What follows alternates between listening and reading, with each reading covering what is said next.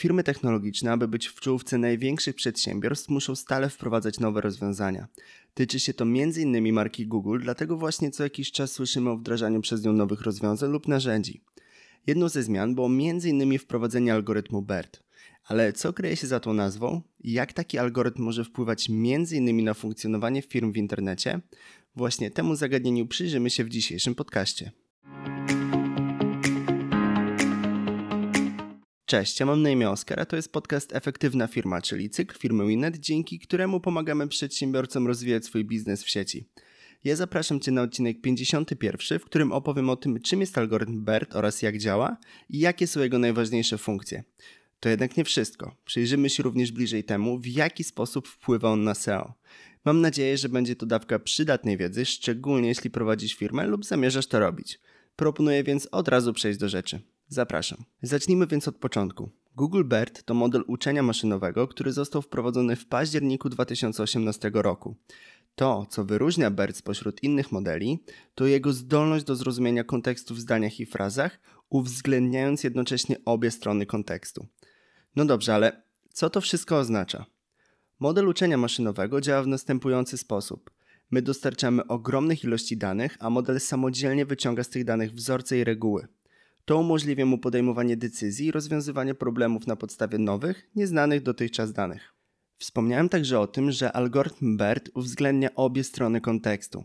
Aby lepiej zrozumieć, jak dużo jest to zmianą w funkcjonowaniu wyszukiwarki, warto dowiedzieć się, jak działało to uprzednio. Do momentu wprowadzenia nowego algorytmu roboty Google analizowały wpisane frazy, np. od lewej do prawej, a kontekst powstawał wyłącznie podczas łączenia chociażby jednego słowa ze słowem je poprzedzającym. BERT umożliwił analizę wpisanej frazy na podstawie wszystkich słów. Dzięki temu Google lepiej rozumie intencje użytkownika, a to z kolei przekłada się na dokładniejsze wyniki wyszukiwania. I tak naprawdę odpowiedziałem na pytanie, którego nie zdążyłem jeszcze zadać, ale tak. Wprowadzenie algorytmu BERT oznacza lepsze zrozumienie intencji użytkownika. No dobrze, wiesz już czym jest i jak działa algorytm BERT wprowadzony przez firmę Google, ale co powiesz na to, abym przedstawił Ci jego działanie na konkretnym przykładzie? Przed wprowadzeniem BERTA, po wpisaniu zapytania do Google, algorytm skupiał się głównie na słowach kluczowych w zdaniu. Na przykład po wpisaniu czy mogę odebrać dla kogoś paczkę, Google mógł skupić się na słowach kluczowych, takich jak na przykład paczka, ale niekoniecznie był w stanie wyłapać relacje między tymi słowami, a tym samym nie wyłapywał kontekstu. Tak jak już wspominałem, po wprowadzeniu algorytmu BERT sytuacja uległa zmianie. Wyszukiwarka zaczęła lepiej rozumieć intencje użytkownika. Czy mogę odebrać dla kogoś paczkę, można rozumieć na dwa sposoby. Albo chcesz odebrać paczkę za kogoś, albo dla kogoś. Przed wprowadzeniem omawianego algorytmu istniała wysoka szansa na uzyskanie nietrafnych wyników wyszukiwania. Po wprowadzeniu BERTA wprowadzane frazy były dla wyszukiwarki dużo bardziej zrozumiałe, przez co wyniki w Google są dużo bardziej satysfakcjonujące. Podsumujmy więc to wszystko. BERT pomaga wyszukiwarce zrozumieć, o co dokładnie pytasz, uwzględniając kontekst całego zdania, a nie tylko słów kluczowych. Dzięki temu umożliwia lepszą komunikację przy pełniejszym zrozumieniu wpisywanych przez użytkowników haseł. Brzmi ciekawie, prawda? Przejdźmy więc dalej. Czy wiesz, czym jest SEO? W skrócie to proces optymalizacji stron internetowych pod wyszukiwarki takie jak Google. Jeśli więc Twoja firma jest obecna w internecie, ważne jest, abyś wiedział, w jaki sposób wprowadzenie algorytmu BERT wpłynęło na SEO. Po pierwsze, BERT poprawił znaczenie długoogonowych fraz. Firmy, które optymalizują swoje treści pod kątem bardziej szczegółowych i unikatowych fraz, mogą generować dzięki niemu większy ruch w witrynie, który swoją drogą jest również konkretniejszy, ponieważ jest większa szansa na to, że dana strona zawiera to, czego szuka dany użytkownik. Weźmy więc pod lupę konkretny przykład. Dla przedsiębiorcy prowadzącego restaurację wegetariańską, optymalizacja pod długoogonowe frazy typu najlepsza wegetariańska pizza w mojej okolicy może skierować na stronę bardziej zmotywowanych klientów. Chcesz wiedzieć więcej? A więc, zostając poniekąd w temacie treści, warto również wspomnieć, że BERT stawia większy nacisk na jakość treści. Firmy, które dostarczają wartościowe, unikatowe i zrozumiałe treści, mają większą szansę na uzyskanie wyższych pozycji w wynikach wyszukiwania.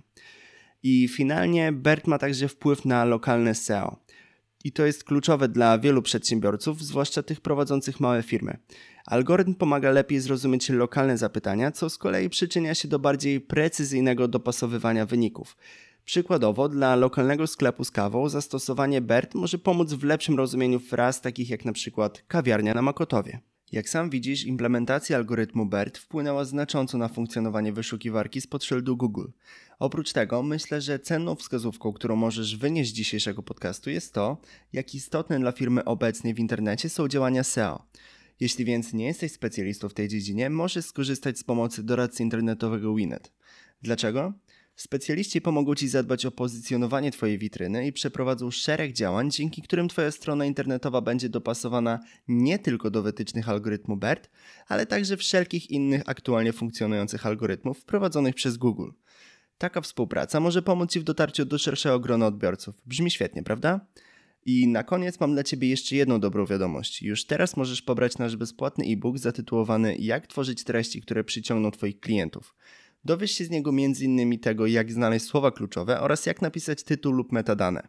Link do e-booka znajdziesz w opisie tego podcastu.